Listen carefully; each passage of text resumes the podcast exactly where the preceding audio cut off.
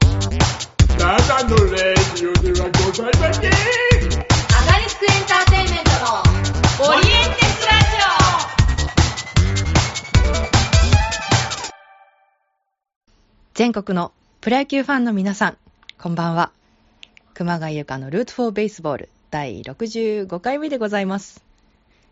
ぷいぷいぷいぷいぷいぷいぷいぷいぷいぷいぷいぷいちょっと今日はもうこの話がしたくて、しょうがないので、もう早速今日のあの、うんゲストをお呼びしたいと思います。早い。そうなんです。本日のゲストはこの方です。はい。あ、塩原 です。あれなんかいないんですかいつもの。いや、早かったから。早かったからなかった考え早すぎてなかった考える暇がなかあ、っそっか。いやもうすでにあるのかなって思ってまうんあ全した。然。用意してくれてるのかと思ったていつ。も撮り始めてからす考ぐあえる時もあるから。そっか、ごめんなさい。今度からは。 うん。考え、考えてなかったよ。あ、 来た ま今た。年のね、うちのチームね、うん。通算勝利数583勝カルテットだからね、強いよ、うちは。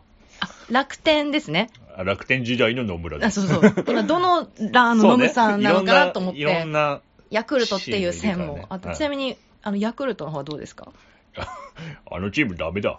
ああ。でも、内川 選手今年入りましたよ。もうちょっと顎を削った方がいい。なんでだよ、失礼だな。 あと、ほら、小川投手とか、山田選手も残留して。あ。ライアン山田、ライアン。う。うんーん。サッチーの方がいいね。何としてなの 奥さんだからね、それは。 だ抱き心地がいい。抱き心地は確 かに結構いいかもしれないですけど。いきなり下ネタ出してきたあ。すいません。 楽天の投手陣がすごいなっていう、あそう、話がもう、あのあの、今話題の、はい、えー583勝カルテット。はいは三本柱っていうのがよく言われてるじゃないですか。い。よくね、あのー言うのはね先発3人、うんうんえっ、と、桑田、斎藤、牧原とまたか随、分昔 な。あの一番有名なはいね、はい南本柱。あの、今だったらうん、山本、山岡、田島、うんみたいなうんうんうんうんのあるけど、えー岸則本、えー田中、はい。岸則本、田中、ん涌井涌井か。4人で、はい通算勝利数583勝。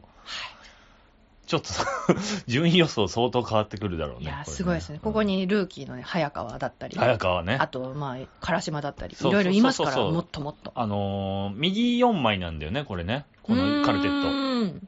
全員右なんだよね。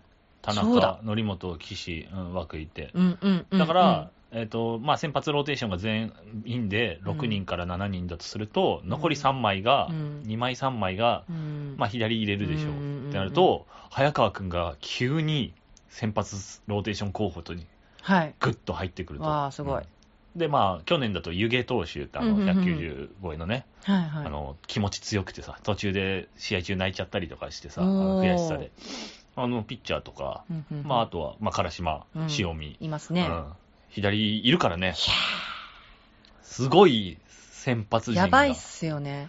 しかもあれじゃないですか、今年から監督が石井和久になって。あしかも左のね、うん。あの人、菊池雄星を育てたさ、いわゆるサウスポーのうんうん。し教えをね、そうんだし、だから、ね、ピッチャーの監督ってことで、あこの投ーち資ょ王っと国ねを投手王国になるかもしれない。どう建だ築っしてていくのか。 2020年の楽天は、ぶち打ち勝って勝ったチームなのに、うんうんこれで先発陣が強くなったら、ちうんうんょっと順位予ちょっとこ想れ変はわってくるかもしいれや、ない、本当にピッチャーャーに関して言ったら、もう軽くソフトバンク超えちゃったんじゃないかっていう。超えちゃったねいや全然まあ、先発に関してはね。えやばいっすね。そうっすよ。千賀、東浜、石川より、うんうん涌井、田中、則本、岸の方が、やばいでしょ。すごい、俺的にはそっちの方が強そうだなって感じするね。だってさ、みんな何かしらのタイトルとか賞とかをねえガンガン取っ取てってるる人人たたちちでですすよよ。。だって、則本4番手なんだよ、勝ち星でいくと。うんうんうん表ローテ3枚立てた時うん。うに、ん。まあ、1番は最多勝の涌井でしょ、はい。で、チーム2連、あのー、2番目、はい2番手の岸でしょ、はいで、田中はまだ未知数だけど、まあ、まあ実績的に言ったらそう3す番手でしょね則本、去年そんなでもないそうかなんら、ですよ4番手あんまりだで、ったから裏ねローテ頭1枚目って考えると、うん則本が 裏ローテの1枚目って、そのチーム何強すぎでしょっていう。なんか、田中将大は、私あの、仙台でうのん1枚目あるんじゃないかなと思って、でもし、あのちょっとどっちだったっけ、開幕が開幕が三枚ね仙台じゃなかったら、うんうん次のホーム開あ、幕そうかで、もね。うん頭。で田中はあ、あるね。激アツ、うんあるあるお客さん満員御 礼、うん。もう絶対そうだなと思って、まあ、あと、3連戦さ、てか、通常通りのさ、去年は6連戦だったじゃないですか。はいはいあのカーはド6連戦1枚だったけど、パリーグねあのうん通常通りの3枚、三か、1カードい。 3試さ合三試合、はい。になると、えっと、1番手が、えっと、火曜日。はい、あの、ピッチャーの1番手が火曜日、えーピッチャーの2番手が金曜日、ピッチャーの、の3番手が水曜日、ピッチャーの4番手が、えー、と土曜日みたいな感じで、この交互にエースを持ってくるっていうさ、はいはい、表ローテの1枚目、裏ローテの1枚目、うん表ローテの2枚目、うん裏ローテの2枚目って言って、うんあの順番作ってはいはいるパターンでいくと、あまあ、涌井が開幕投手して、2番手が、まあ、あれか、えーたなえーじゃない、記事、岸が投げて、うん3試合目は左のピッチャー、ああ、入れてそうですね。うんえー移動日やって、えー仙台戻ってきてから、え4日目のド頭に田中持ってきて、2日目が、えー、則本とかもあるんじゃないって思うけど、いやどちらにしろ仙台ファンは、ー、うん。え6試合中4試合は当たり試合な んで、どこ見に行っても楽しいですね楽しいと思うけど。てか、まあね、楽天ファンじゃなくても、ちょっと見たいですもんね。見たいねやっぱ、田中はちょっと見たいですね。田中見たいね実際ね、あの、うんあの、アメリカ渡る前に見たことあったかっていうと、ちょっと、うんあったかもしれないけど、ちょっとあんま覚えてないんで、そうだねぜひとも、うんうん球場で見たいなっていう。あの里崎さ思んいますよが里崎チャンネルで、はいあのー田中帰ってくるんだったら、うん。あのゆうちゃん頑張れと、おうほうほあーゆうちゃんとマー君の投げ合い見たいですよねって話をしてう。うて、んうんうん。それは見たいなってちょっと思ったね、まあ、肘手術してね、してまあ、どれぐらいの感じうん、投げで、るか分かんないねけ、ど、書いてくれるかわかんないですけど。まあ、北海道行って、先発、田中、日本ハム先発、斎藤佑樹ってなったら、はは。超面 白い、でいつの間にかアンダースローになってて。なんで それ、塩原さんのやつだから。放送的にはね、とかもあるかもしれないからね。 いや、でもいいですよね。うんなんか、ほ他のね、選手とかも、その斎藤佑樹だけに限らず、田中将大選手、憧れてました。対戦したいです、みたいな、佐々木朗希とかも言ってるから、そうだよ。あの、他の選手たちもこう、色めきだって、うん頑張るぞ、みたいな。てか、メジャー行ってきた人の話聞くことによって、メジャー行きたくなる人も増えるだろうから、確かにあの楽天からメジャー行く人とかも出てくるかもしれないね。あこの先ね、ー、確かにな今まではうんうん。考えてなかったかもしれないけど、うんうんその則本とかが、うんうんあちょっとメジャーいいなっていうふうになるかもしれないからね。そうですね。いやーね、楽しみ。いや、本当これ、一番のビッグニュービッグスニュースだね。でしたね。1月で。まさかだったね。あ、あ、本当ですかうん。あ、そうなんだって思って。私でも結構帰ってくんじゃないかなって、割と12月ぐらいからは思ってました、そのヤンキースの契約終わって、うんさあどうするみたいになった時に、これ、結構復帰あるだろうなって、あーなんか、なんか洗礼がないじゃん、あんまり。そのさ、キャリアハイの時にさ、日あ戻本って球く界るってね戻ってくるってあんまなないかかった、ら。なかった、あ、そうなんだ。まあ、よっぽどメジャーの状況がうん芳しくねえんだなと思っあた、ね。と、やっぱなんかその、まあ、ヤンキースだったじゃないですか、うんいかんせんで、結構その、 まあ、アメリカだからなのか、ヤンキースだからなのか、もうあの、カチャ持ち上げるけど、うんあの負けたらもう、あコーテンパンねにうん言われて、まあ、それは別にいいんだけど、まあなんフかェ、でフもェアな判断をしてくれるってことでね。うんまあでも、なんかヤンキースとそんなにあんまり交渉うまくいってなさそうみたいなのあーなんかちょっとあったんで、これはなんか、帰ってくるの結構ありそうかなって思ってはいましたけど、まあ試合数少なくなっちゃうのがさ、うん今メジャーは一番のネックじゃないですか。うんキャリアハイで一番投げたい時いい時にに投ねげれないって、ねうんちょっときついからね。うんだったら登板数たくさんできる日本で、日本はまあね、うん、まだ感染症対策的には、そうんのまあね、うんあのうまくいった人数じだゃん、ったり2020年はうまくいったわけだから、私、メジャーはもうね、すでに開幕やっぱ遅らそうかって話にやっぱなってまあて、厳しそうだよね。まあ日本もぶっちゃけ今でも絶対にね、開幕できるかどうかわかんないとは思いますけど、まあ比べちゃうとね、うんというのはまあるだ1年やった実績あるからね、うんあるある。 120, 120試合もやってますからね、やっただってメジャーなんて60だか、なんだかね、そんぐらいしかやってないですからね、田中だって、ね、12試合とかしか投げれない、まあ、10試合しか投げれなあーさあ、試合だったら日本に来て20試合ぐらい投げれるわけでしょ。うん。で体もあと3、4年がピークだと考えたら、まあですね今、日本はまあ、確かにある話だなってうんういうんうんうん。感じはするね。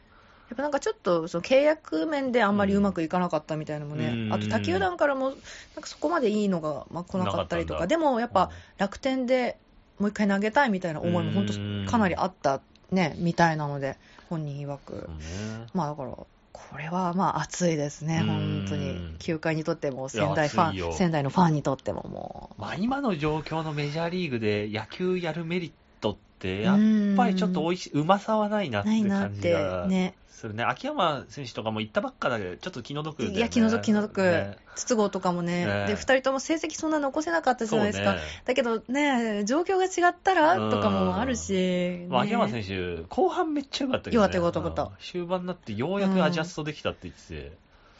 でまうあ、ん相当不甲斐ないって言ってたけどね、うん本人的にいは。や、まあ、不甲斐なかったでしょうよ、あの成績じゃ。うんでも、本人がアジャストできた感覚があるんだったら、うんまあ、今年はね、楽しみかもしれないですよね。メジャー行ってバッティングフォーム変えなかった選手の方が少ないから、ねいないそんなねみんな変えてるからね。いろんなことがもう全部違んうからね。対応しなきゃいけないから、知それはもう本当そうですよね。らないね。いまやあ、来年だね、秋山と筒香に関しては。そうですうね。ん、うん、楽しみ。そうですえ、ちょっとあの、うん1月って、なんか野球のニュースあんまないじゃないですか。ね。うん、であの例年だと自主トレ期間でああそういうほっこりしたニュースとかが流れてくるんですけど、ん今年やっぱしてる場合じゃそないかうな。自 主トレも結構やっぱ少なくうてんやってなかったわけじゃないんですけどあんまりそういうニュースが表立っうてんそこまで来なかったので智弁和歌山の人とやったりはしてないか今年どうだったんですかね そのニュース は見かけてない気ら。がどうですか一郎さん何してるんですか今。あでもそっか今年うんから智弁学園のあの、こコーチ何でしたっけ監督なんかあ なりますよね。そうなのあんにゃんの一郎なんがにゃんなるなるあだからなんかそういうのもあるあとな思いるほど思いますけど実際イチローさんがどうされてるのかはわからない。めちゃくちゃ気になるけどあそうなんだえってか実際今日本に住んでるのじゃあ住むのね住むかそうだね。だそっうなてるとアねメリカ日行本にいっないてと仕事で由美きない子さんもです一よ級もいてマリナーズのはいいのかね。マリナーズどうなんですか一応なんかついてますよねなんかう偉い役職、特別顧問みたいねえな。ねえねえしかもきっとほらワンちゃんとかも来るの大変じゃないですか確かに飛行機乗ってくるのも,、うんもどう高うし齢てんだ高齢犬だからね。えどうすんの単身赴任なのかなえでも単身赴任とかできなさそうなんか知らないけどあーご飯とか嫁に任せるとかあんのかな知らないけどユミコなにんかなんかなんとな く失礼な話ですけどいやーで1月、うんちょっと楽しいニュースばかりじゃなくてうん。ちょっと我々ロッテファンにとってあの耳の痛いあ話もあ。ありました。ありましたね。そう。んしかもなんうんか、前回、だから前々回のラジオだかで、うんあの、2020年うのん千葉ロッテマリーンズを、うんあの総括しようっていうのあーで、成績をいろいろ振り返って、意外と、うんこの人頑張ってんじゃないかあと。ーね成績すごい残してて、やっもぱっベとテランは頑張るだな、み使たいった方がいいんじゃないな。のかみたいうんなうんこととかを言ってたうんら、年明けて1週間で、うんったねあの、うん不倫そうだね。だっつって、あの、里崎チャンネル が、まあ里崎チャンネルの話ばっかして申し訳ないんだけど、あの、今やってる特集が、今年頑張らないと崖っぷち特集やってんの。あー各チームを見て、まあ、いますよね。まあ、いるじゃん、結構。うんいるいるで、まあ、ロッテだと、例えば、福田周平とか、まあ成り物入りで FA で入ってきて、お金もね1すごい億とかもらって本、当にあの成績は、あれがね、3000万円の投手だったら、うんうんうあん選手だったら、いいよ、2割南部とかで。1億もらっちゃってるから、ちょっと厳しいなとか、そういう話してる中で、まあ、外野手肩だよねって話になってて、なあの特に藤原が、あうん。あんなに成長するとは多分みんな思ってなかうん思っったから、てなかっあれ藤原で一枠使うってなるとそう、これ荻野入れたらうんもう一枠しかないじゃんみたいな感じになった時に、誰ががん、ね、みんな正念場ですよって話になった時に、えー名前を一人ずつ挙げていった時にた途中で、あー里崎さんが木まで行ったとこ ろで、あ、これはちょっとまだわからないんで。って言って僕からはちょっと名言は避けときますみたいな感じいやで、その木って出てきた瞬間にもううんみんなうんあいつだっていう。 若干わざとやってるでしょ、それ、それ、切って。木まで出てるやん。里崎さんも。ああいつだなって思思ったけどね。いやー、なかなかね、どうなるかわからないからね、まだわかんね。ない。去就が。で、うん。フライデーでしたっけフライデーでしたよね、確なか。。だったから、もう、とにかくもういろんなことが洗いざらい出てきちゃって、あーあの写真とうんうか、ん過去のやつひゃーみたい遡なっ、てもう赤面どころじゃないですよね、もう。 いやー悪いもう悪いやばいやつがいっぱい出てきちゃって、あのその5年前の不倫のやつとかも、まあ、別に知ってはいたんですけど、うんまあでそういう南西界隈とかでうもん散々ネタにはされてたんで、 別に知ってはいるんですよ、知ってるし、まあ、そういう人なんだなぐらいには思ってたんですけど、まあ、火遊びぐらいかなみたいな思ってたんですけど、今回、やっぱコロナのね、そのうん病院行かないでくれみたいなのそとうだかよ。絡んじゃって、それ濃や厚ば接かっ触たし。ないでって言ってるだけでね、で、実際それでロッテの選手が何人もバーってかかそっうて、ねみたいなこともあって、もう、っ何してんだって。もうもうもうていう、あちゃーっていう。まあ、若手の規範とならなきゃいけない選手がそんなことしてでするよ。ようじゃちょっいとや、。二十歳じゃないですからね。そうなんだよね。 35とかですからね。藤原がちょっと北海道行った時にそうそう声かけられてホイホイついて行っちゃったとかじって話とかじゃゃないからねないし、やっぱ、ダルビッシュのね、喫煙とかも18とかの時だったかうん若い時だら、ったからねこの若造がみたいな感じで許されたけど、うん35じゃもうね、んちょっとねいやー、清田勝つだ勝お、 出たでもこんなのもう勝つですよ、本当に。ついやもうね何がいけないってね、うんその不倫の、うん走り込みが足らんですよ え走り込みと素振りが足らんですよ勝つだ勝そんなこと言ったんですか ついや何でも走り込みで解決いや、言でき,、いますけど。できると思ってるかそこまでバカじゃないです、さすがに。ら走り込みが足らんですそよんなじゃないでしょ。勝つだ勝つ走り込みしたら不倫どうにかなるとかないですからね。坂本もいねや、しうんしまいに噛まれるのに、うんあんなね、うんぬるい噛まれ方して、うん走り込みが足らんですよ。ああ、それは言い そう。それは言いそう。ちょっと。張本さんが。張本さん。張本さんはでもね、やっぱ私は愛すべきキャラだと思うので。ね俺も大好きもだうから。本当にいつまでもサンデーモーニングにいてほしい。いてほし本い当にいつまでもいてほしい勝でつす。し続けてほしいね。勝つし続けてほしい。もう一生死なないでほしいです、そうで本す当よに。も。う。大沢親分がなき今はね、本あー当大沢さんもね大沢さんが勝つしてたんだからね、勝つよね。そういえばね。うん今は懐かしいな。でもたまにこう、上原とか出てきますからね。あ、そうなんだ。上原も勝つすんのしてるしてるあ、。勝つす んだ。ハリさんの横で、ああ、これはじゃあ、勝つですねって。なるほどちょっと控えめに。里崎さんもね、この間あ出ね、てた出てた佐々木朗希のね、あの、うんうんぬるぬるスターターぶりにね、うんあの、勝つしてたね。 楽しんでそうだな勝つしてたであの人は勝つばっかするからね。あ、そっか、厳しそう。確里か崎に。さんは厳しい。あっぱれは出さないですね。あっぱれやっぱ りあんま、里崎やっぱりあんまななささそそうだうね。。確かになさそう。うん。なさそうだね。あれでも、すごい昔からあるシステムだと思うんですけど、うんめちゃくちゃ面白いめですちゃくよちゃね。面白い。勝つと、あっぱれですよ。 い くだらなすぎる。つ始まったんだろう、あ れ。しかも絶対、あれって多分、大沢さんとかが言ったのに対して、うんうんスタッフが次の回からつけたとかじゃないですか、絶対。ねおもろいから使っちゃおう。これやりましょうよ、みたいな。確かに。あのコーナーの期限を知ってる人いたら教えてほしいね。あれどうなんですかねでも、私結構子供の頃からサンデーモーニング見てたんうで、ん多分小学生の頃ぐらいからあれ見てたはずなんですけど、あーあの、フレンドパークがまだし白髪じゃない頃でしょあ、じゃない頃だと思います。私、あと、その、あ、あれは違うかはい、あの、あ違う、背景石井ですってやってたのはサンデーモーニングじゃないいやいやあれはズーあれはねムサタ、あいや、えっとねズームサタでしたっけ、うん背景石井宏ですと、あれです。僕、こんにちは、前略、三沢うん。だっけ。みたいなあれでしたっけうんあったあった、あえ、れ。あれかは、オツ川上健信っす よね。それねあれなんだっけあれはサンデーモーニングじゃあなれいんサンだっデーモーニンけグかなどっちでしたっけあったあでったも、でも私、ズムサタも結構見てて、でうもんズムサタの巨人枠あるじゃないですズか。ムサタじゃないと思う。じゃないですかサンデーモーニングじゃない、背う景ん、。 あった。あれとか超見てたんで、めちやゃくちゃ見てた。っぱああいうのうでん野球選手の情報を得るみたいなとかもあったん だ。この人渋いんだな、みたいあっな。た。石井宏ね。だから、うん多分勝つとかあっぱれの成り立ちやつ見てんじゃないかなって思うんですよあね。ー確かに。懐かしい。俺、記憶にない久しぶりに聞いたわ、それ。本当ですか超好きでした。うっす、川上健信っ す。そう。今日はライバルの高橋由伸と対決っすってやつ。確かに川上健信そのキャラでしたね。うん何なんですかね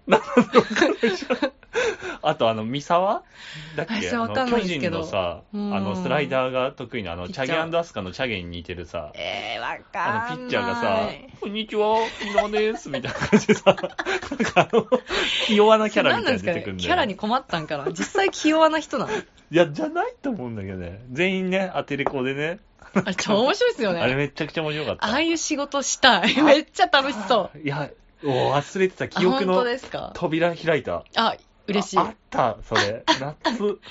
そうなんですよ。あの番組もすごく歴史が長いかあらっ。た、あった。そうなんです。俺、ウルグス世代だからさ。あ、江川スさん。ポーあツウルグス。ウルグす、スはす、すぐるの逆んでまりね。見てなかったかだな。からゲットスポーツとかさ、ああいうのうね、ん今だとやってるけど、なえゲットスポーツと、なんだっけ、あの、ネオスポうう上田、上田さんがやってるやつ。ゴーイングあ、ゴーイング、はいとかだけど、俺の世代はやっぱウルグスだね。うーん江川さんが巨人版の。はいはいはいはいはああ、懐かしいね。だって、俺、激空間プロ野球とかの世代だからね。い。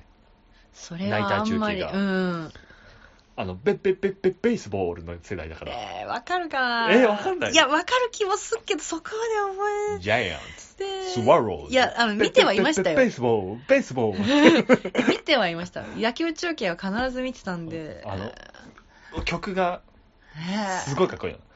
てーてれってっててーてーてれれれってっててーてーてースワローズ。わからん。いやいやつってやっぱ全然わ からん。ベッベッベッベッベースボールって。私なんか野球中継の音楽だと、BS かな、うんあの、ピアノジャックが演奏してるめちゃくちゃかっこいいやつ。えーごめんなさい、口三味線むずすぎてできないんですけど。しかも BS だから、あの、多分見てなさそうなあ気もすそるっね。か、なんか超超おしゃれな感じの音楽が流れながらへーこうハイライトとか流れるでもえ BS 見ないですか BS、うん。まあ、あるけど、うん、あるけど見てないあそっ BS かそっかそっあんまかかなスポーツ中継だとり日テレが一番見てたね。日テと富士。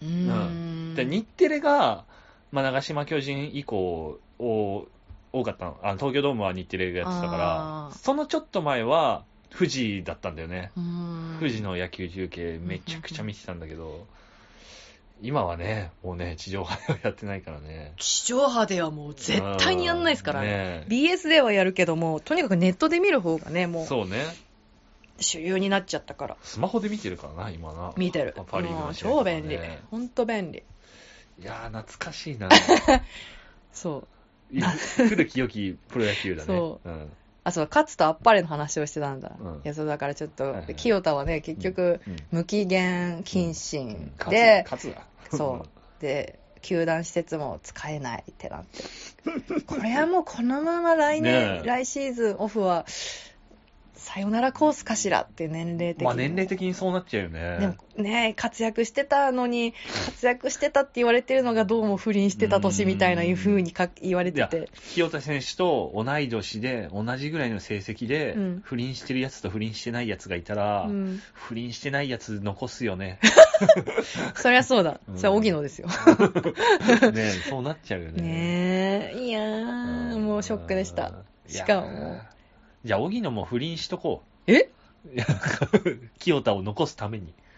いやいやいやいやいやいや僕も不倫してるんだかいら、やいやいいじゃないですか。ダメですよ荻野なんてもう真面目中の真面目の人なんだか藤ら原も不倫しとこう。みんなマーティ ンも。いやいやなんで突然マーティン出てき たい外野手だから。やいやいや外野手のねうん枠でいやいやもう最悪な球団だなもう本当に も外野手みんな不倫して。うチーム解散だ解散でそれこそ本当にあのロッテから見売りされますよもう そんなきたなんか ねこのダメな球団はいらんっいてらないなって言っ言われますて。ユニクロさん買ってくいだやさい。ユニクロもダメだろ 絶対にユニクロこそイメージとかめちゃくちゃ気にし そう そうね、いやそん。なちょっとカツなニュースもあり、でもなんかこのなんていうんですかねキャンプイン前にいろいろ話題になった中であ面白いなと思ったのがあの、うんコーチの就任の話がいろいろあって、うんこれが結構楽,、あっ楽しくてやっぱ一番はね桑です田ね。コーチが、ていうかさ、桑田さんがさ、はいジャイアンツのいさ、ユニフォーム着てる姿って最高にかっこいいよ ね。いや来たなって感じですよね、ううんわ出たと思っピッてツバーグパイレーツじゃないですよ。 やっぱりジャイアンツですよね。うんかっこいい。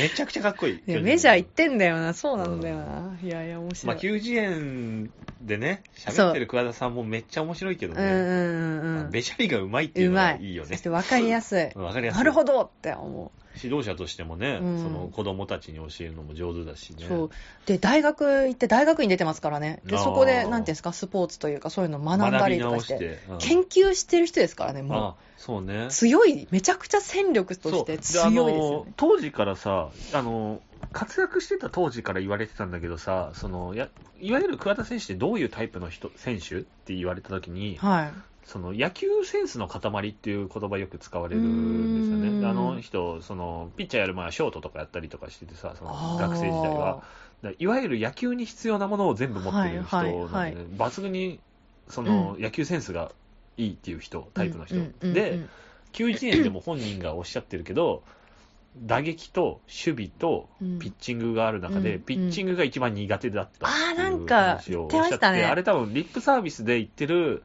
面もあるけど、うんあながち間違ってないなと思ってて、うんうんまあ、バッティングはいいのはもう有名な話じゃないですか、うんうんであと守備もフうんィールディングめちゃくちゃうまいんだよそうね,、ですね多分ショートで守ってたら、ショートで一流になってたんじゃないかって言われるぐらい、うんグラブさばきとかもめちゃくちゃいいから、うんうんあのあながち、うん、間違ってないんじゃないかはないってすはいはいごく思う、だから野球がどういう体の動きでうん成り立ってるかっていうのをはいはい全部知ってる人なんだよね。なんかその大学院行ったのとかもきっとそうで、うんもともと分析とかするのがきっと好きなんですよね、だから冷静にそういう体の動きとか、うんステップをこうこうこうしたらこうできるんですよ、ね、うんみたいなこと言うじゃない ですか、研究好きなんだろうね。 そうそれがシンンプルに楽しいというか、もう、いや、イチローさんに近いよね、ちょっとね、あーそういう意味はなんですかねうん似てると思う、うんイチロー選手もそれ分析するの好きだし、うんしかもなんかそれがなんていうんですか、まあ、く苦じゃなさそうと言ったらあれですけど、うんまあ旗から見てですよ、ライフワークなんだろうね。そうそうそう、ななんんか、かあ成績のためにとかう、ん家族のために、うわーみたいなじゃなそうくいうのねて。うんうんうんあこうこうこうしたらこうなるな、ほう、なるほうど、んみたいな、書き留めておこうみたいな、めちゃくちゃ研究な所んかっぽいよね。ポジポジティブな感感じがすごいするなって見てて、そうね。もちろんそうじゃないこともいろいろあったかもしれないけど、なんか見てて、そその人がさ、うん PL 学園卒っていうのが意外だよね。真逆じゃないその、いわゆる体育会系のさ、水飲むなあーとかさ、縦社会でさ、あのおー甲子園出てさ、バリバリ根性で野球やれみたいなさ、はい、あのーまあ、古き良きうん野球じゃん、PL 学園って。真逆、まあまあまあまあ桑田そうさだんとと思いますはすごく真逆な、でも、え、あの当時というか、うん何年前なんですか、30年以上前の時代とかって、もうどこもそうなのかな、確かにね、別にどこもそうかも大しれない阪で言ったら、桐蔭とか履正社とかですうんか、でも同じような感じなのかしらと思っちゃうんですけどな。かねでも PL の方がやっぱ体質が古そうな、まあ、話はすごく聞くし、まあ、だからね、あの今もね、活動休止中というか、ん OB そうそうねね OB も怖い人が多いじゃん、いわゆる。その、多いた縦っぽい人が多いじ ゃん。縦社会で生きてよきくたん言だわろれますうな、みけどたいなね、まあ、人が多いし。それこそ本当、まあ、清う原んととかかもそうだしまあ立浪さん立浪さんとかそうですよね。で桑田さんは、まあ、PL では当たり前のように、てか、強豪校では当たり前のように横行していた、いわゆる体罰っていうのに、うん絶対的に反対派な人なんじゃない桑田さうんうんっていうのは。うんうん、先輩になっても、こ俺はうん体罰はやんないっていう、うんあの信念を持って言ってた方だから、うんなんか当時から、ちょっとそういう何、考え方的にはやっぱ周りとは違かったんだろうなっていう。今にしてみたら、やっぱ結構まあね受け入れられやすいけど、あの時にしてみたら、ちょっと異色というね異か、色だったろうね。なんだこいいつ、ふわふわして気持ち悪いみたいな思われてたかもしれないですよね。もっとがっしりね、うんなんかなんていうの先輩なんだかそうら、どっしりしろよ、厳しく言ってこそ、そうう。そう、先輩だろみたいなうん風潮あったとが思う絶対あったはず、昔昔は。は。えーそうかまあ、異色だね、そういう意味では確かに、桑田さんっていうのは。うん。なんかあの息子のマットさんあマッがトさんねもうすごくここ数年有名になったじゃないですか、でまあすごいあの人も自分の生き方を割と貫きたいというそかうだねやってる人だと思うんですけど、まあ全然見た目にしても、うんなんかやってることにしても違う感じするけど、まあやっぱあの親だからっああ、確かにねて。いう気もちょっとしますよね、桑田さん流の、うん、まあ、要するに自分の生きたいように生きなさいっていうのが、なんかありそうですよね、んありそうだよね。うん私、なんかそのマットさんも多分お化粧とかめっちゃ好きじゃないですかうんうんう。んそういう研究とかしてそうですよね。ああー確 かに。まあ、あれもちょっとね、前の、く PL 学園の時代とかだったら、ああいう生き方ってもしかしたら許されなかったかもしれない許されなさけそど、ううん今だとむしろ個性的うんにね、うんうんいいねってうん感じにでなるもんね。そうそうそう、なりそうですからねう。ん。うん確かいにやー確かに似てるかもしれない、すごい、ね、あそのこ親の子は。面白いですよね、うんあそこの親子も。桑田コーチ、一軍投手、コーチ補佐うんっていう、あれで、宮っ本さんの補佐。ていうことですよね。ういや、すごいですよね。コーチに宮本いて、桑田いて、元木とかもいて、んいや、テレビやれ、まず。 まずバラエティ番組やれ。ほんとそんな 感じ。 MC が、あの、原さんで、うんうんうんはい、どうもーって、うん若大将でーすって言ってできでて。あれですよ、優勝した時の東京フレンドパークですよ。そうね。そんな感じのオールスターっぷりをこう見せているという。もう、あの、ベンチをさ、はい抜くカメラがさ、もうはいこれ、え、これ何汐留じゃないよ ね。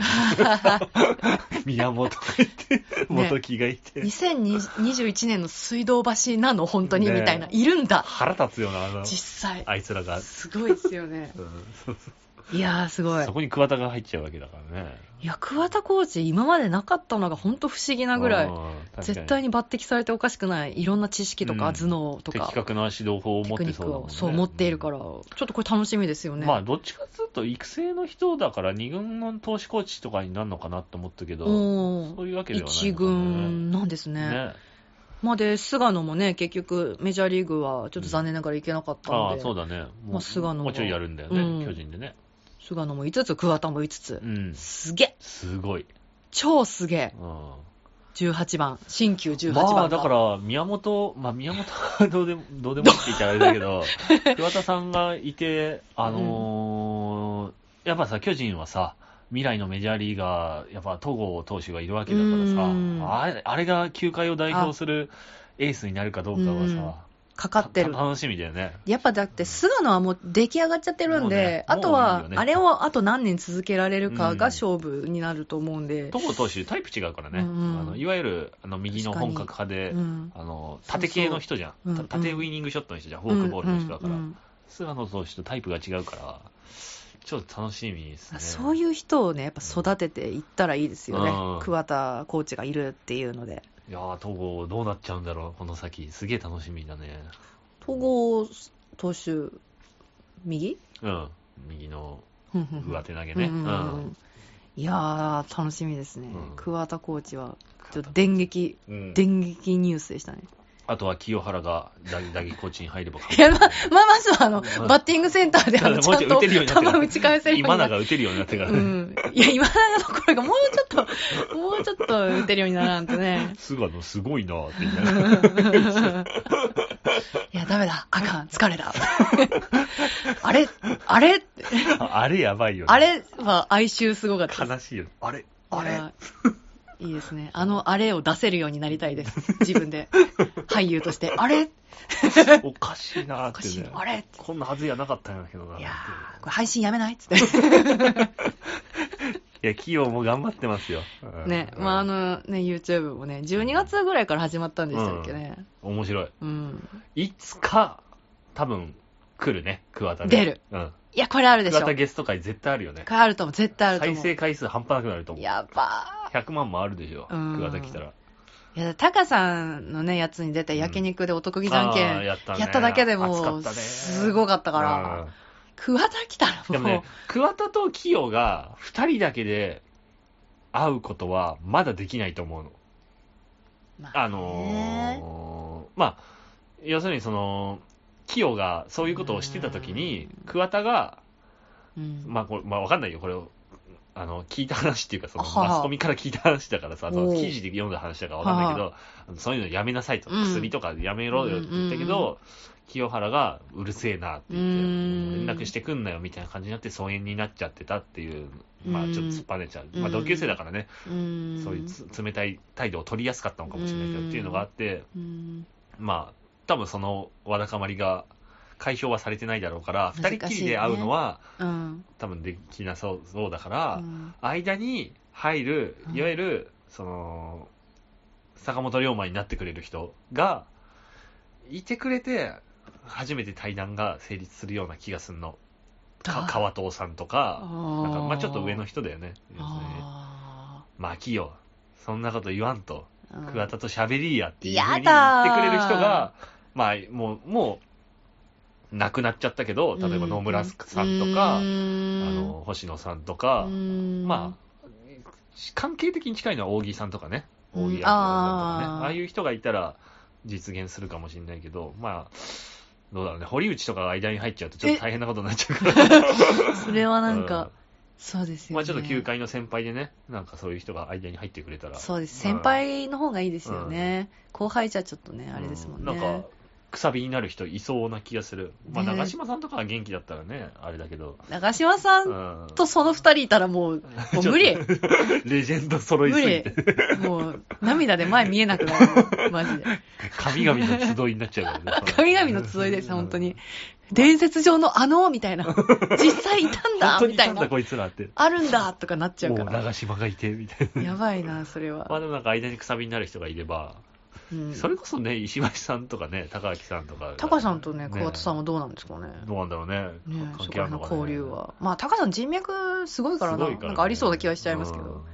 いや、それはちょっとすごいな。いや、いつか。いつかね、いつかあるかタもカしチれャなンネルズで対談しいてほしいね。よね。ありそう、ありそう。見い。たい。うんねいや、あとなんか、いろいろある中で、あの、ロッテに松中が来たっていう。うん、らしいね。これ超びっくりですそれよはね。知らなかった。意外すぎて。うん。松中もずっとね、あの、コーチとかも全然やってなくて。うんで、今結構そのロッテが昔の大栄色がちょっと強いので、割と、う井口さんだったり、その鳥越さんとか、そうなんだよねい。ろいろいて、ホークス時代の人が。福田周平が来たのもねあ来たのもね、なんかやっぱりダイエーとのラインがそうあそるうのかそなっていうのう。を。やっぱ鳥越さんとかがいたのが、うんなんかちょっと強かそっうそうそたうみたいなの言ってたんでだから、内川選手もあワン,、ねワンチャンあったよ、私ね、思いましたうんホークスのラインで来るかなって思ってました、結やりいい構。かなって思ったけどね。そうそう、んそこはね、違いましたけど、うんそう、で松中が来て、なんか、安田とか藤原をしごいてるっていう、うめちゃゃくちゃ打たせてるらしいですよ。やっぱ、左ね。うんう。んそうそうそうそうそうそう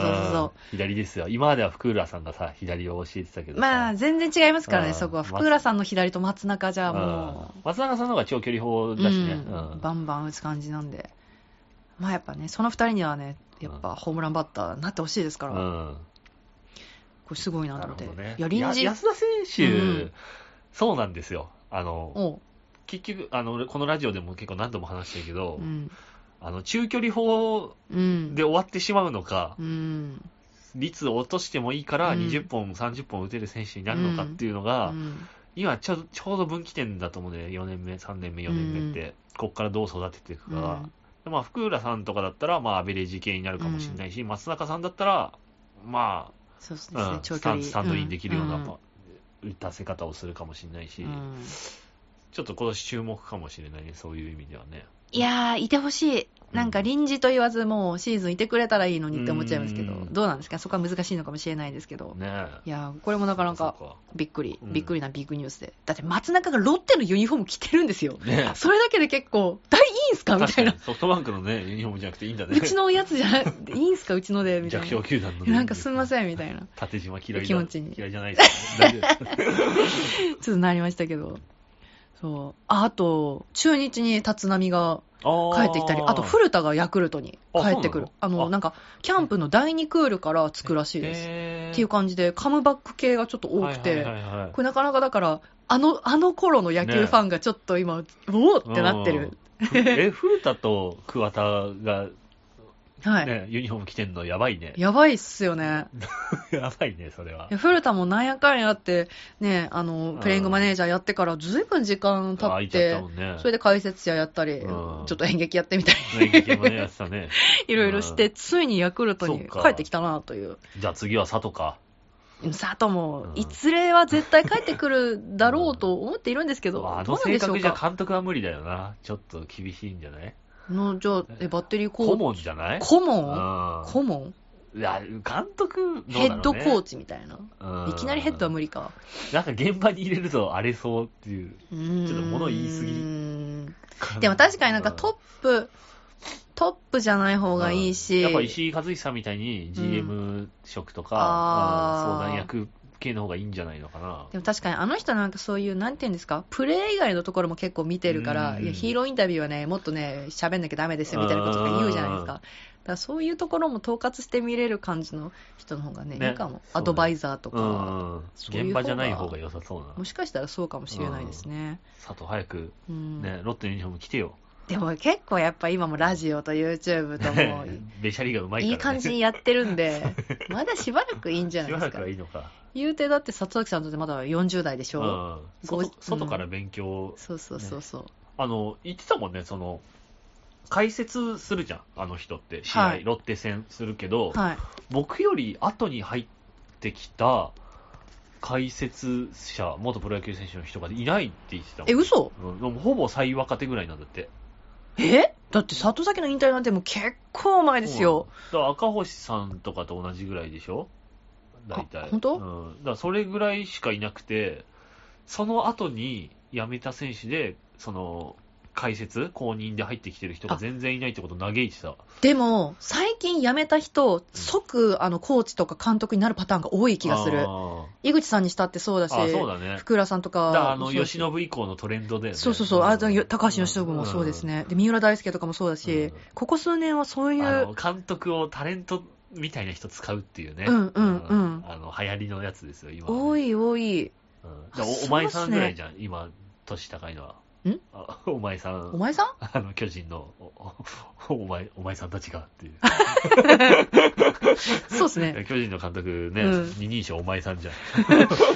え、なんで名前で呼ばないん ですか、 呼んじゃいけけないのそ、れはお前さんが考えること です。お前さん好きですけど、確かに、ぐらいだもんね、ちょっと年上の人ね、そうですね、世代的には。あとみんな若いもんね。うんうん、そうだ、だから、うんそのままもうあの入閣しちゃう人がやっぱ多いから、うん解説全然いないんだよ。そうで入閣しない人はすぐ YouTube 始めちゃうから、今も、うん解説者、確かにいないそうなだね、工藤さんとかやってた新井さん、ん。ああ、新井さん新か。井さんは解説やってるし、里崎より後な気がする、うん、はいはいはい、とかはいるか、ギリ。なんか嘆いてた、そのことを。なるほどねでこっちの世界に来てくれる人が全然いないってう言ってて。んやっぱ現場に着きたいと思っちゃうのかだな、ろうね。その解説とか行くより。まあ。そうねう。ん。まあ、ユニフォーム着てね、グラウンドで仕事してる方が、それはやりがいはあるだろうからね。わかりやすいしね。うんあとまあ、やっぱ喋りが苦手な人もまあまあ多いでしょうからあーね。そうてか、結指構。導に興味がある人は多いからね。うんうんうんうん後進の育成したいっていう人は、うんうん自分のお世話になった業界のうん発展のために仕事したいって人は多いから、うんそうなると高知業行きたい人は多いよね。うんまあ、そういう人が多いでしょうね。うやっんぱてかまあエねリートコースだしね、高知ってうんうん。やっぱり、ゆくゆくは監督になったなりすれるかもしれないからやっぱそうですよう。んうんあとなんかもう一個気になってるのがうん、あそうさっき、菅野選手がメジャーダメだったみたいな話して、うんあーはいで西川、日ハムの西川もダメだったじゃないですか。で、我らが、うん。沢村博あ、和、まだね、何も音沙汰が決。まってないんだよね。なんかインスタグラムを開設して、うんなんか匂わせ投稿はしてるらしいんですけど、えー解説したんだ、今。あそう。クラブハウスじゃなく て。じゃない。あの、インスタ始めたのは多分その FA 宣言した後ぐらいかあら後に、多へ分ーメジャーを意識してかわかんないですけああ、ど、そうなんだ。そう、でなんか、なんかインスタグラムになんかストーリーっていうあうの、んちょっとだけ載せれる投稿みたいなのあるじゃないですか。あるね。あれで、なんか、メジャーリーグって書いてある T シャツ着てるのが、えただ写ってるみたいな。よくわかんなんかきまとまったのかね。ない、わかんないです。まとまってないのに着てたら寒いよ ね、それ。いけなかったってことでしすかもだってもう日本はもうキャンプ始まっちゃってるわけじゃないです確かか。に。で、松永とかも、うんもうね、もう諦めて、うん FA 諦めて、まあ、あーロッテ残留しますみたいな風になって、で、大体の本当、日本の選手はもう話がまとまったところで、まだうんまとまらないのが沢村。えーだからやっぱちょっとなんか筋あんのかなっていう気はしますよね。ねじゃなかったら諦めるだろうし、んメジャーの線があるんだろうね。そんな気はちょっとしますよね。へえまあまあ行くなら行ったらええやないですかと。松永投手はね、なんかうんあのーなんかやっぱ曰く付きだったみたいね。えどういあうの、こと表には出てないけどえ、あの、里崎チャンネルで、うわ出た里崎さんが言ってた な。いわくつけちょっ、と、まあ僕の口からは言えないですけど、みたいな感じで、うん、なんかやっぱね、球団側からのうん、提示が相当良くなかったんじゃないかと思われるような発発言だった。なんかわかんないけど、どういう内容かはわかんないけど、はい。まあ、そら FA 宣言するわなって言ってたから、あーロッテから出されたのがちょのっがと、、条件がうん、よろしくなかったっぽい気がすうるん。うんそれは誰でもするわっていう感じだったらしい。まあなんか、あれですね、どうやらその諦めたのも、うんまあ、明確なオファーはなかなっかったかたら。っていううんこ。とみたいなので、登板実績がなかったっていうのはね、まあ、のそれはね、去年はちょっとやっぱあり。れですからうんね、実績はね、長い目で見ればだ相当あるんだけうどねん。そっか、まあでも貴重な左の中継そぎうなだのよで、左のセットアップはね、しかうもんちょっと、ちょっと裁量気味だね、うん。まあ大事に使ってほしいですけどね、と思っちゃいますけど。意外とね、あのーあれが、ロッテの中継ぎ陣がね、まとまってしまったからね、 ゆ予想だにせず、そうそうそうそう結構ええやんってなっちゃいましたから、ね。そうなんだよななっっちちゃっゃったたかからら。松永が今まではリリーフエースだったのに、うんいつの間にか、いつの間にかそうだったかな。いつの間にか出来上がっちゃいましたからねそう。まあでもまあ、沢村もね、いなくなっちゃうかもしれないうんし、とかもあるんで、まあまあ、また今当年番は。機会があれば、そうね。そうそう、わかないんないですけど。や。松永ぐらいの選手になると、1軍で投げなきゃ意味ないからね。いや、意味ないと思う。思うん。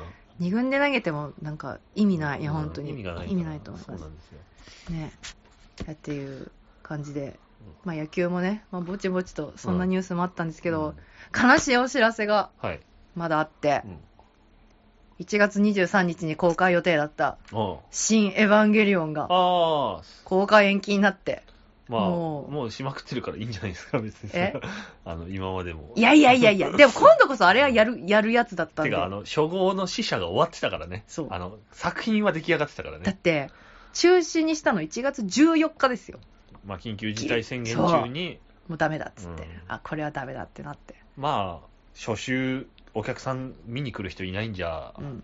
あのうん、かけても意味がないからね。うん、それはしょうがない。もう悲しい。うん。本当に悲しく てし。ょうがないでも楽しみが伸びたっていうことで。伸びたけど、このために生きてきたのに、まだ伸ばすんかいと思って。でも、あの、東宝シネマズでね、はい行って、あの、あんじゃん、物販コーナー見るとさ、はい新エヴァンゲリオングッズがもう、そうワンサが売ってんすよ。そう。あれがもう、チラチラこっちを見てきて、うんうん見るな、俺のボールペン って、ボールペンとか意味もなく欲しくなっちゃって、あはいはい 欲しそう、あと今、なんか結構いろんななんかアパレルとかとコラボがあすっ今あのごい多くエてヴ、ァンゲリオンストアが全国展開してるから、ほうほうほうほうあのいろんなとこ、新宿とか、あのはいはいはい。愛知とか、いろんなとこで出してるから、うんうんうんそこでそれ出してるんですよね、アパレルをね。うんあ、そう、なんか、え、それって、エヴァのオリジナルグッズってことですか今、コラボもあるね。あそうそうんなんかある。だって俺、現に、あの、エヴァンゲリオンストアでこのベルトを買った。はいはいはいうんこういうのも、なんか、なんか、もともとあるなんかそのブランドとコラボしてみたいな商品とかすごいあって、で、それがそう、チラチラチラチラうん広告で流れうん、てくるんですよ。なんかねあれやおばいよ、い、ね。またか、おい、またか、みたいもうな。財布は開かねえぞ。いや、綾波の T シャツ何枚あるねん、みたいな、なんかそんな、見ちゃう、見ちゃうと思って。あの、ついに昨日、ね、ダイソーに行って気はいづいたんだけど、ダイソーにもダイソーオリジナルのエヴァンゲリオンコラボグッズが出てた。あ、あの、缶バッジみたいなやつと、ああ。なんか、でも、エヴァのグッズ結構前からあるんですよ。あったんだ。ありました。メモ帳みたいなやつとはいはいか、はあいの、ゆる、ゆるエヴァじゃないあ、けそう、ど、なんかそういうプチエヴァテンションのやつでしたうんなんか可愛らしい感じのやつと、あとなんかロディってわかりますうん、あの、馬、お馬ロバみたいな。さそんだようね。あれとコラボしてて、あれも結構前からしててうん、ああ、そうなんだ。私もあの、買い揃えたんですけ ど、ちっちゃいフィギュいや、すげえ財布狙ってくんだよな、あいつらがな。ア。そうなの。わかるわ。もう、うかうかと、しかうも、んダイソーなんて100円じゃないですか。そう、買っていういかかな。うかそとう買っていい、か大な。人買いみたいなやつをしちゃいそうになるいらないのに ね。やばいんですよよね。く考えると。くでも欲しくなっちゃう。わかる本当にわ。危険ですよなんかあの、カオルくんとシンジくんが、はい。なんかあの、ストレッチ、お互い、こほうほうの、背中同士合わせて、はいはいあの、古田と吉井がやってた背中に乗せるやつ乗せるですかストレッチやってて、うん。それの、あの、プレート型の、何それこれは、金使わせようとしてんなそれあの、アククリルスタンドみたいなやつですかあの、挟む、あの、なんていうのアクリル、クアリップクリルのクリップ。はあ。アクリルのプレートのクリップみたいなつ。いや、アクリルってやっぱあの商品化しやすいんですよ幸せね。だからね。多分すぐにできるプし。リンそトうすそうそうればいいそうそう。は腹あ。立つわーって思やいながらってくんな。買わなかった。もういや、買わないですようん。それは買わない。ダメだって思っうん、それは買わ なて。い。キリがなくなるって思 って。こういうのに金を使っていやー、これ悲しかったた。な。なのに、新ウルトラマンのトレ、はい初号のトレーラー出たね。ほー。出たえ、それは公開決まってんですか公開はまだ決まってないんじゃないあ決まってないのかあうんそっかでそっもかトレーラーが出ただけだから、はいはいはいはい。見たけど、あー、シン・ゴジラだったね。あーっていうまか、だアンドだったね。まああ、そうですよね。ー。しかもなんか深夜に出たんだよ。深夜とか早朝の4時ぐらいにへ、ーな。んかふと YouTube に出てきて。なんか意味あるんすかねオフィシャルからえと思って。なんでだろう。うんあ、シングルトラマン来てると思って見見へーたら、あ、面白そうって感じだった。それは楽しみ。いうんや、なんか、あの、今、セーラームーンの映画もやってるじゃやなっいでてすか。るね。あれもグッズめっちゃ出てるよ。そうで東宝シネマズに。はい。で、あれも1月うで、んで、新エヴァンゲリオンも本当は1月だったじゃないですか。三石琴の祭りが起きるはずだったんですあよ。本当だね。そうだね。すごくないですじゃあ、かムシムシ Q もそろそろ。ムシムシ 級。ちょいつしことのムシムシ Q 知らないっとわかんないです。え嘘でしょえそんな言われるほどな代の表作でしょ。本当に代表作セーラームーンじゃ ないそんなことはない と思う。知らんっす。ムシムシ Q じゃないのわかんないけど。そうなんだ。そうなんですよ。それも楽しみだったああのー、三石さんは。あの、セーラームーンの映画、に。エターナル。ああのはい。わかんない。俺、セーラームーン全く知らない人だからあれなんだけど、絵柄が Q のね、 初代の絵柄っぽいよね。最初のアニメっぽくないあああの、変にリニューアルしてないじゃん。いや、なんか若違干違うんすよ。違うんだなんかまろ、何かが滑らかに、こうなっている感じが。いやいなんか、俺が見た感じではなんか、すごい初代っぽいなあと思ったんだよね。やーなーでも、あ、今これ、私たちの手元にあの、ホットペッパーがあるんですけそどう。持ってきたんだけどいや、これはですね、これは昔から見てる人から言わせると。違うんだあこれセーラー、あの、うさぎちゃんはいいです。うん。 いいって何うさぎちゃんは割といいと思います。他の4人はもうアウトですね。あ私がそうなん、だ私が一番好きなジュピターに関してはもう別人だと思いジュます。ピターってどの人あ、ジュピターはこの緑の、これ、木野誠ちゃんですわ。か分かってください。これが好きなんんであす。れ、セーラーなんとかで呼ばれると、まあ、誠で呼ばれてもどっいやちわかんどないっでちしょもわかんねえわ。どっちもわかんねそうなんです。え。え、ブルーはセーアラミーちゃブルーん、はセーラーマーズです。セーラーマーズ水を司る星なんで。セーラーブラックは ブラックじゃないよいやわかん髪の色でしか違う。セーラーマーズですよ。火星です。火星ね。だ火だから火の赤です、これは。だから、あの、火あれの。だよねはい。あのーテラフォーマーズだよね。え火星でしょテラフォーミング、火星のテラフォーミングだから。違う映画の話出てきた。あトトータルリコールでしょ要するにシュ、うんあアーノルド・シュワルツェネッカーっていうところの。うん何言ってんだろうシュワちゃんが、あの、おっぱい3つのやつでしょ何言ってんんのか分かんない。 火星の話でしょ、 うんで、違うマーズまあ、セーラーマーズ。これ日の霊ちゃんです。あで、えっ、と、はい水星水星です。まあ、あの、マーキュリー。マーキュリーねセーラーマーキュリー。うん水野亜美ちゃんです。うん。で、全部何のジュピタなーは木星でしょ木木星ですあ。のーあれだよね、ショコタンが好きな木星だよね。あ、そうなんですジュかピター、イオとか、惑星、衛星イオとかがあるやつだよね。え え、で、金髪はこれは、あのー、ヴィーナスです。あーセーラーヴィーナス金です。星はい、金星あヴィーナスで金す。星か。愛の美奈子 です。え初めて聞いた。あ、本当ですか愛の美奈子っていうのいや、なんならセーラームーンの原型は、あの、彼女なんで。何原型って。あの、プロトタイプみたいな漫画があったんですよ。コードネームをセーラー V っていう、セーラームーンが始まる前にあったセーラー戦士の話があって、実は、セーラームーンより先にセーラー戦士だった人がいて、それはセーラーヴィーナスなんうですん、よ。あ、そうなのそうなんですここいつから派生してんのみんな。派生とかじゃないんですけ ど、実は、まずうさぎちゃんがセーラームーンに目覚めるじゃないですか。うん次、アミちゃん、セーラーマーキュリー。うん。うん次、日の霊、セーラーマーズ。次、セー,、うんえー、とセーラージュピタうー、ん木野誠ちゃん。うん。がどんどんこうセーラー戦士として目覚めていくんですよ。はいはいはいだけど、愛の美奈子さんに関しては、もう最初からセーラー戦士だったんです。はいはいはい彼女たちよりも前に。っていうなんかあるんですうん。なるほどね。プリミティブなやつなそうんですね、そうそうそうそうこいつはね。 そうなんです。そういうやつがっあての、髪の色が、マドカマギカのキャラクターと一緒じゃない そうなんですか、違うか。桃色、桃色か。でも黒と青とかいるよねあー。茶髪とかね。でもある程度これはその、だから、あの、惑星の、その、なん司ってるものを意識した色合いなので、水星が水色わかるもんね。火で赤。あ、セーラー服が赤ってことか。そうですね。まあ、あとは、あと、れいちゃんは、あの、巫女さんなので、神社で、うん。巫女なんだ。巫女です。で、そまあ、それで黒髪のはいはいはいっていうのはあると思います。あの、漫画のさ、アニメのさ、こういうあんじゃん。5人ぐらいのキャラ分けの中で、大抵いる黒髪ロングで、ちょっと釣り目釣りで、目で。うんうん。剣道やってたり、弓道やってたりとか、あの、生徒会長だったりみたいな。れいちゃんもなんかやってたなちょっと気の強いタイプいるじゃん。はい好きなの。おやだ大体ねは。いはいはい。でも、いないよねっていつも思う。あ、実際にってことそう。黒髪ロングで、釣り目で、釣り目重要なんですよ、僕の中では。黒髪ロングの釣り目ですか釣り目美人の人ってあんまり、あれ、七尾さんとかはどうなんですかあそうね、確かかに確かに。まあ、ちょっと違うけど、黒髪ではないかもしれないまあまあ確かにあの、うん、そうだよね。のキャラクター好きなんだけど、うんあんまりいないよねっていつも思う。ああ。げあの同級生に。れいちゃんはうん、確か、私立の学校に通ってるんで、女子校のはずなんですよね。え、これ、みんな同級生じゃないの学校同級生ですけど、学校は違います。ええっと、うさぎちゃんとあみちゃんは同じ学校です。うんまこちゃんは転校してきます。うんれいちゃんは違う学校違う学校の人いんとのかあるんですよ。で、みなこちゃんも転校してくるのかなじゃあせ着てる制服違うんです。はい。おおめえ何中ってなるわけ十番中学校なんですけど、うん。いなや、おんか前何中だよみたいな感じになっちゃうよ。 喧嘩はしない ですよ。一緒に戦う戦士なんあで。、そうなんだ。そうそうそう。だから女子校に行ったら、れいちゃんみたいな人いるかもしれない。もしか したら。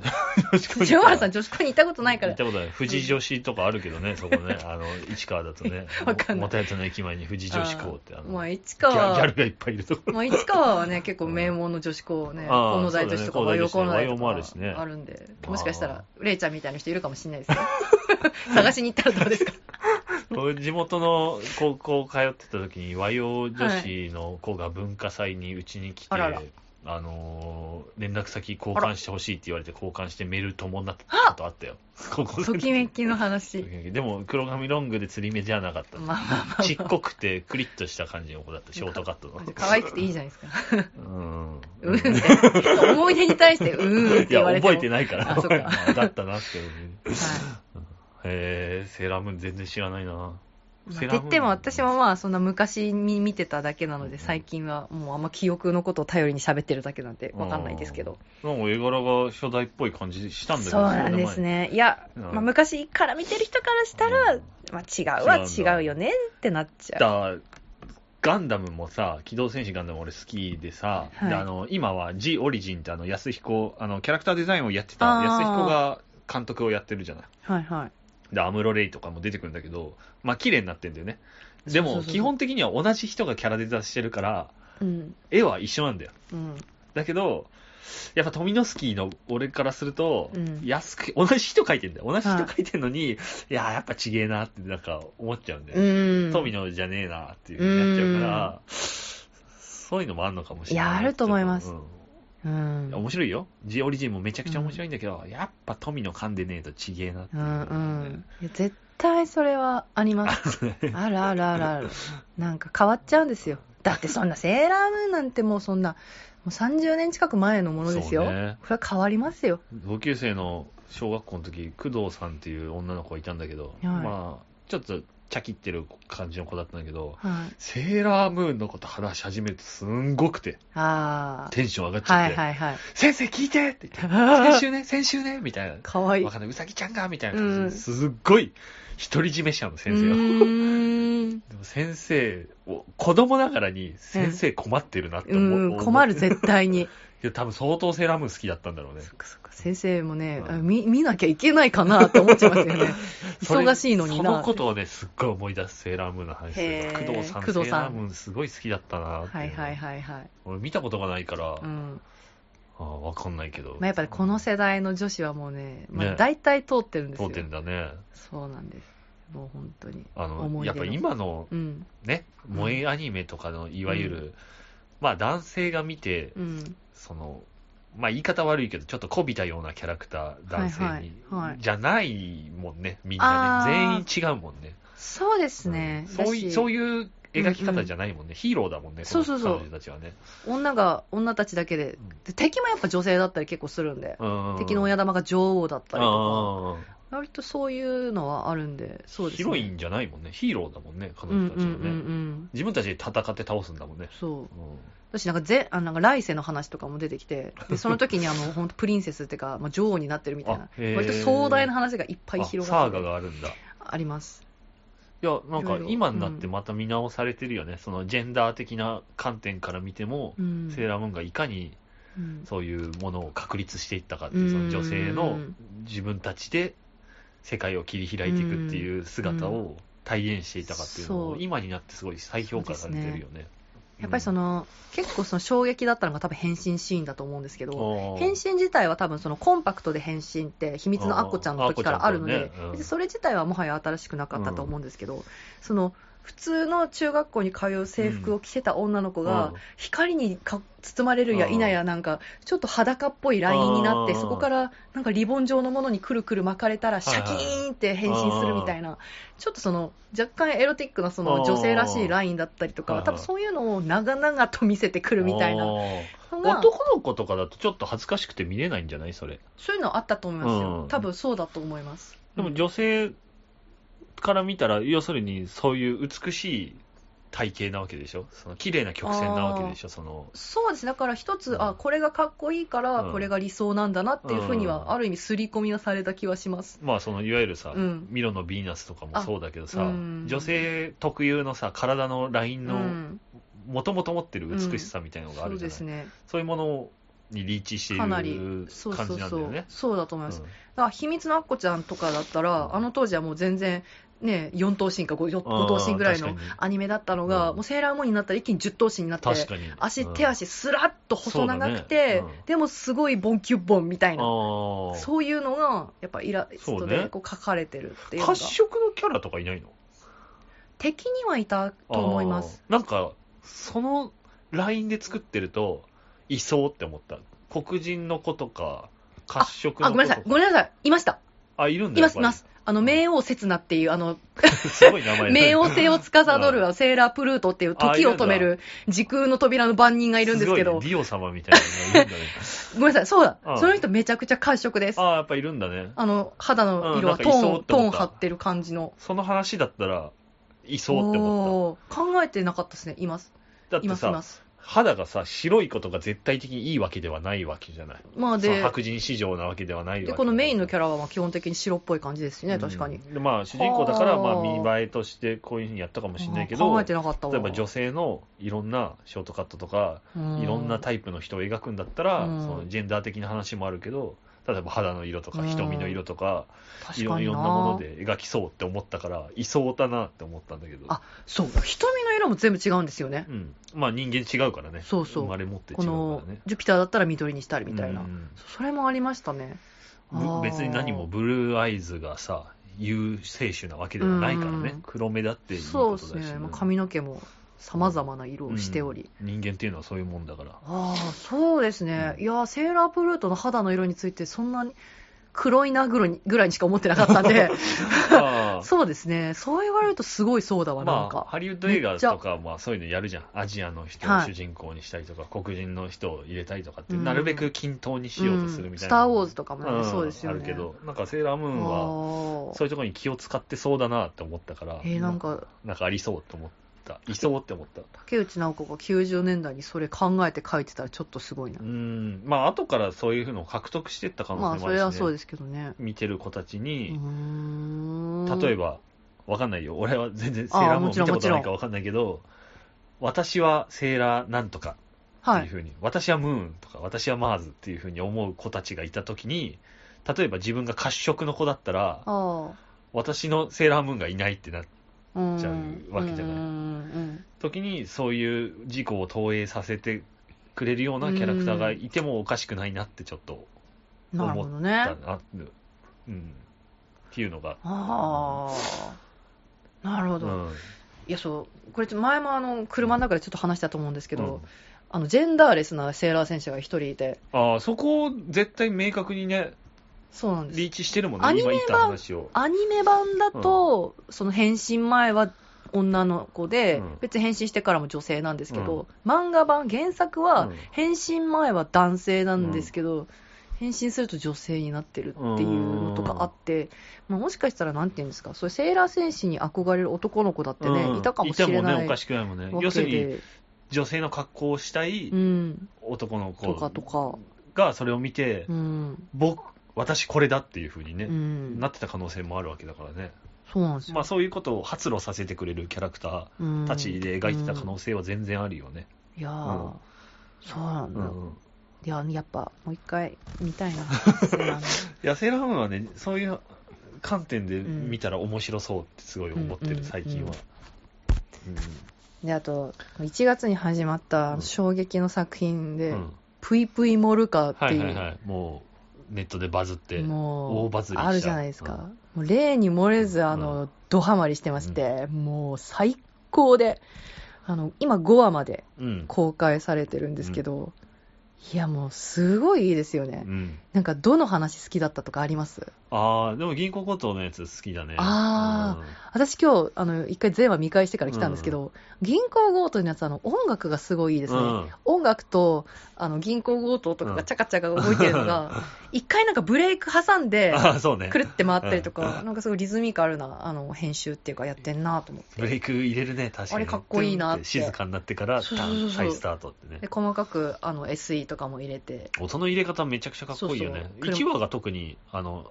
メインテーマじゃん。ああーのててててーんってやつ。そうてててててーってやつ。渋滞は誰のせいっていう。そうそう。あれ、ドア玉に、なドア玉にあの、ラストのクライマックスのはい。解決編のところに流れるけど、はいあれも使い方上手だよね、うんうんハリウッド映画のような使い方、あの「バック・トゥ・ザ・フューチャーの」はいあの曲がてーてーてはいーてれれてーてーてーてれてーてーてーてーてーてーてれてーじゃんはい。あれがあのベースラインのドゥンドゥンドゥンドゥンドゥンドゥンドゥンっていうのだけであのマーティが「クソエンジンかかるよ」って言って言った時にダンって言ってブルンってかかるとかかるじゃん。はいはいだと「てーてれてーてーてーてー」みあーたいになるっていうあのあれああいう使い方いやー、いいなーあのビフと喧嘩してる時もはい「でんでんでんでんでんでん」って殴った時間に「てん」ってててててててんってててててて最後の一発殴る時に「てんてれてーてーてーてーってなるっていう。はいはああいう使い方だよい。うね。ん。決めのね、ところでこ決めうの使っ。てくるっていう。んあれをプイプイモルカーもやってるなって思ってそうそう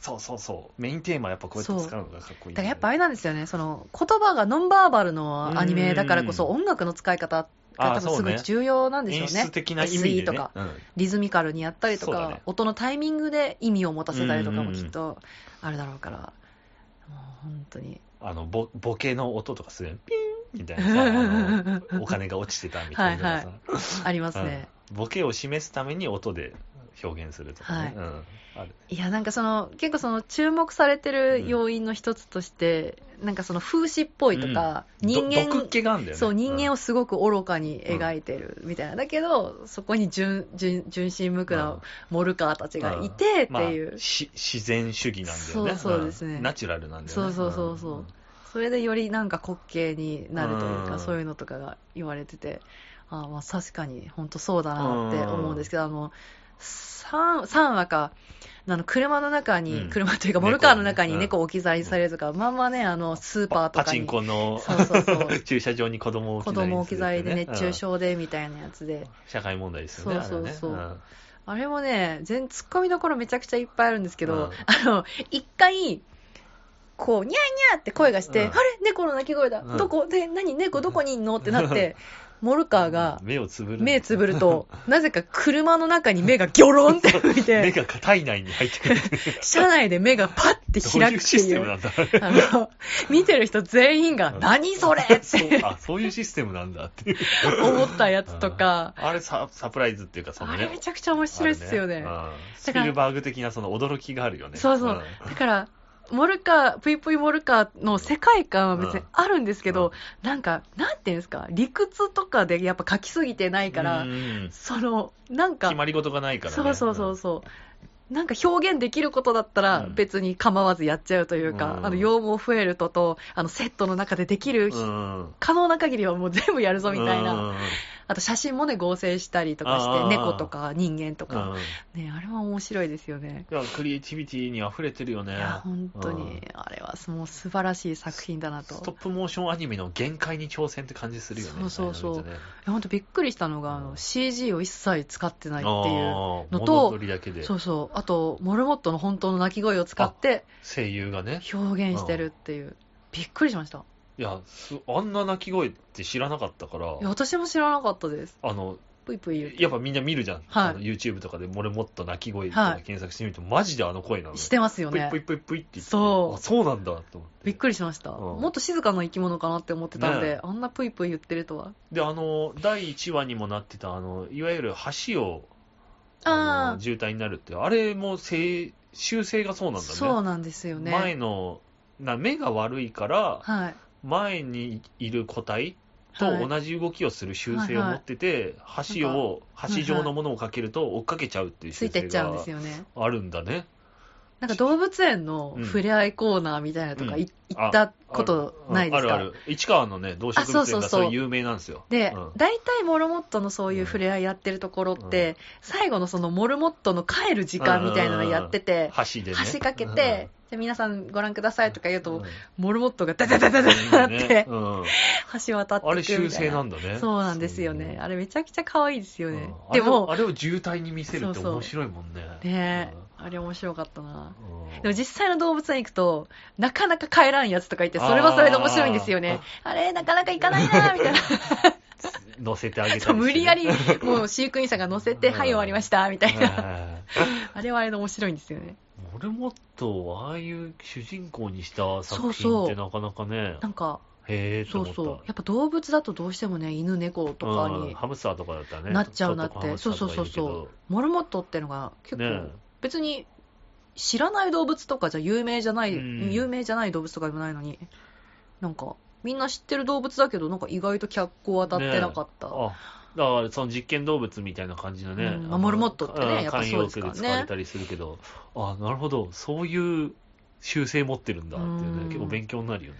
そう、面白い。うんあの、、一番最新話で今公開されているあのレースの話。あーで、あの、人参がバーってこううんばらまかれて、うんみんなも食べちゃうじゃないですか、うもんぐもぐって。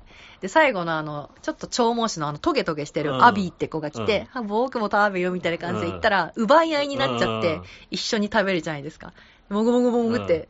で、あの、ポッキーゲームみたいに、うんもうなってね口がついてる状態になったら、バフンって奪われて、うんあれ餌消えたどこど こどこみたいな。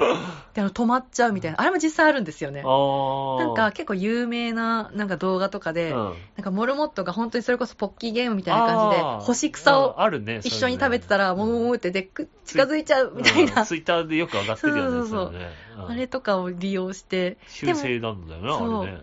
でも実際のモルモットだったらそこで本当に無表情で止まってる感じに見えるけど、うんそのモルカーのアニメだと、その後アビーがめちゃくちゃ悲しそうな顔しててか、泣きながら、ら、人参食べたかったなーって思いながらゴールするっていう。まあそういう表情に見えるもんね、本物のさ、あうんの、下種類がさ、あうの、ん食べ物を失った瞬間の顔って、そう人間から見ると悲しい顔に見えるからね。 止まるんですよね、止まるんだよね下種目って、ピピタタっ。っててねうんなんだなんだって。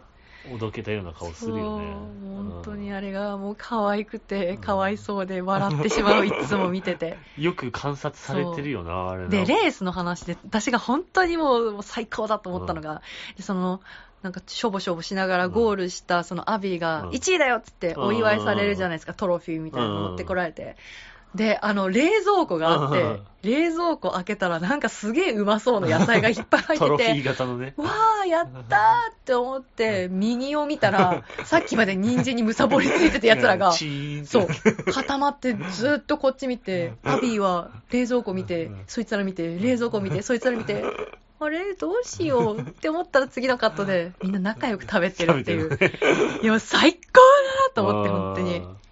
もうさ、なんか、あのレースも人間が多分やりたくてうん仕組まれたレースで、うんで、アビーも1位にならす、なるために無理やりロケット処和された けど、ロケットなんか何の役にも立たなくて、うんでもモルモットにはそんなこと関係ないんだと思 って、めっちゃ感動してしまいました。まあ、に各話に全てに共通してるのが人間のそういうバカバカしさみたいな、うんそのモルモットの習性のバカバカしさよりも人間の持ってる習性のうん愚かさみたいな方うんをうん。描くっていうのが、そうそうそうそう結構特作風のね、うん特徴だよね。そうあれねで、結構なんかその、警察が要所要所で出てきてねあ、ー第1話とかその渋滞での原因になっちゃってた、うんあの音楽ずんちゃかずんちゃか聞いて、あの止めちゃってたやつとかが最終的にピピピピってうんあの囲まれて囲捕ままっれてねちゃうし、捕まっちゃうねうん2話目もまあ強盗の話なんでうん最終的に人間が捕まって、だから結構その人間がある意味、まあ、裁きを受けてるというか、そうね みたいな描写も結構やっぱあるんですよね。うんあと、お菓子ゴミの話もそうかゴミ捨てちゃうやつとかもね。そうそう、それも結局、なんか調子に乗ってゴミ捨てて食べ、ま、食べさせまくったせいで、自分のとこにゴミが押し寄せてきて、最終的にうんことして出されうん。るというそういうシステムなんだ。謎の裁きを受 ける。うんいや本当に面白い。風刺効いてるよね。てますねうんやっぱその、一個一個が、そのモルカーを介して見えたり、それこそモルカーの体を通ることで、うんなんか、可愛らしいじゃないですか。うんそれが本当すごいなと思って、もうたまらんです。まあ、子供の鑑賞にルックがさうん耐えうる作風にしてるんだけど、うん意外と大事なことを伝えてるっていうのがすごく教育アニメとしてそうよくできてるなっていう感じがするよね、うん堅苦しく言えばちょっと教訓っぽいところもやっとかぱもねち一ゃん話とあった一り話してね残してるから、まあみ毒気あるよね、うんいいうん、うんで大人もね楽しめちゃいますからね、楽しめるうんこれはも普通に面白いからねうもう「鬼滅の次はモルカー」 ですよ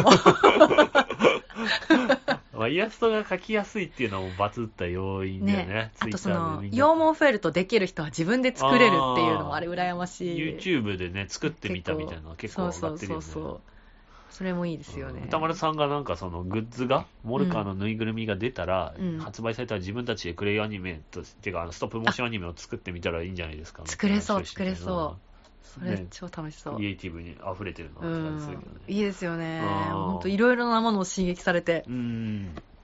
歌丸さんが、その、ね、親善っていうか、そ の、ねなんか大使みたいになってますよねそうそうそうそうモルカー大使みたいになって放送が始まる前の段階で、あの、こういうのが始まるんで、ぜひぜひって押してたら、はいまさかこんなにバズると思 って。 うんいやーもう本当やっぱり二次創作しやすかったっていうのが良かったんだそれもだから早かったですよね、うん二次創作の着火が早いというねか、みんな書きまくってたからね。イラスト描いたり、うん解説とか、こんなの見つけたみたいなのね、うん細かいところをチェックして、あ、そう、後ろのね。そうそうん看板とかね、そうそういろいろあるんですよ美術がめね、ちゃくちゃちゃんとしてるんだよね。そうそうそわかるわかう、る。面白いですよあね、ーあれ面白いね。そう、多分3月ぐらいまでは続くんで、うん。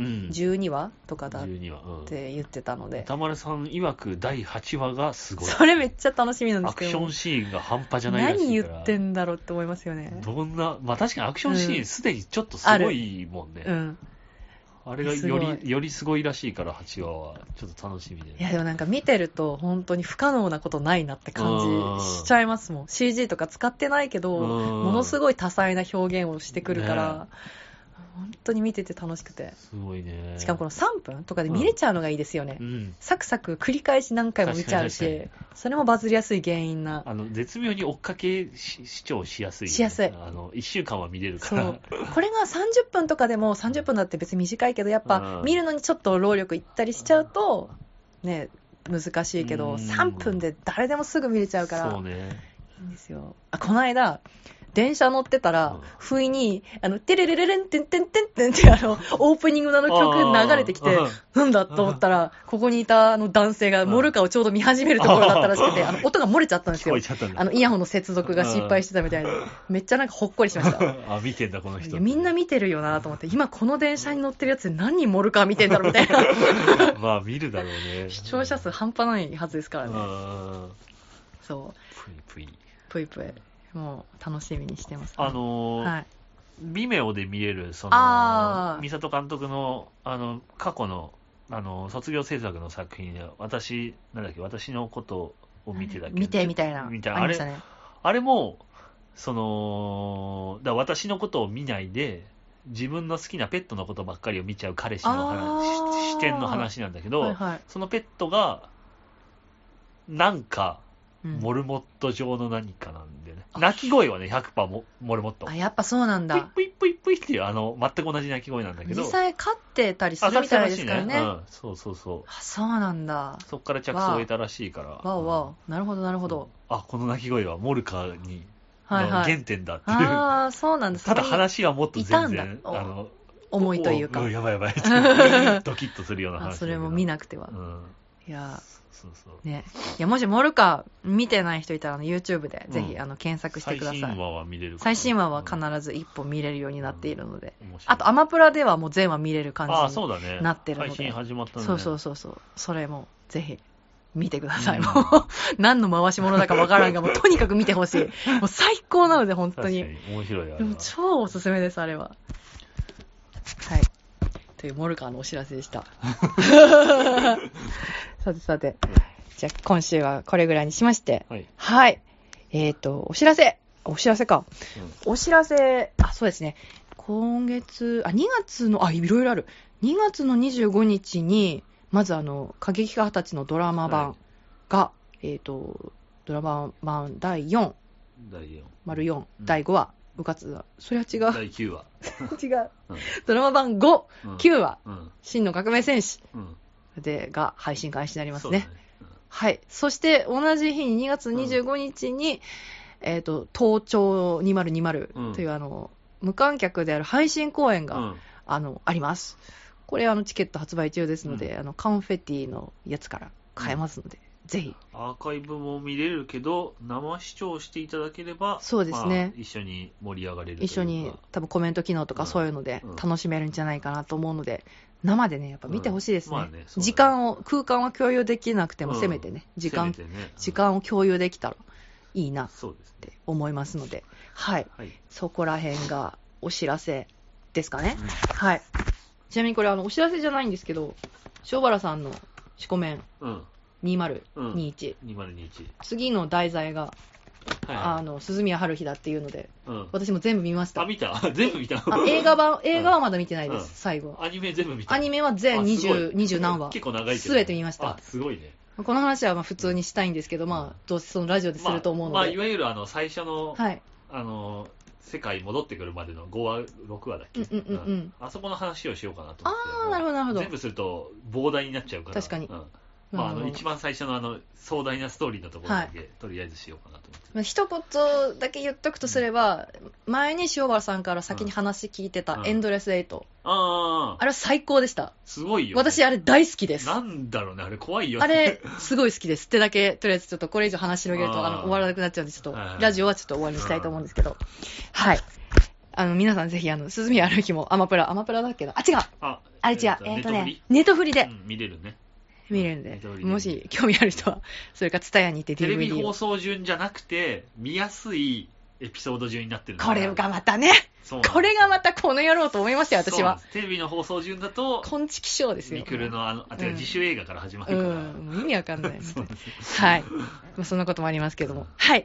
えーとで、じゃあこの辺でちょっと終わりにしたいと思います。次回のルート4ベースボールは、えーと、3月5日金曜日にお送りしたいと思います。はいはい。その時には順位予想なんかしようかな。ああ、そうだね。はい、うもう始まりますからね。ということで、はい、急に終わります。はい、本日もお付き合いいただきましてありがとうございました。はいお相手は私、熊谷と。塩原でした。はい、はいじゃあ、さよなさよならら、ホームラホームランン。ぷいぷい。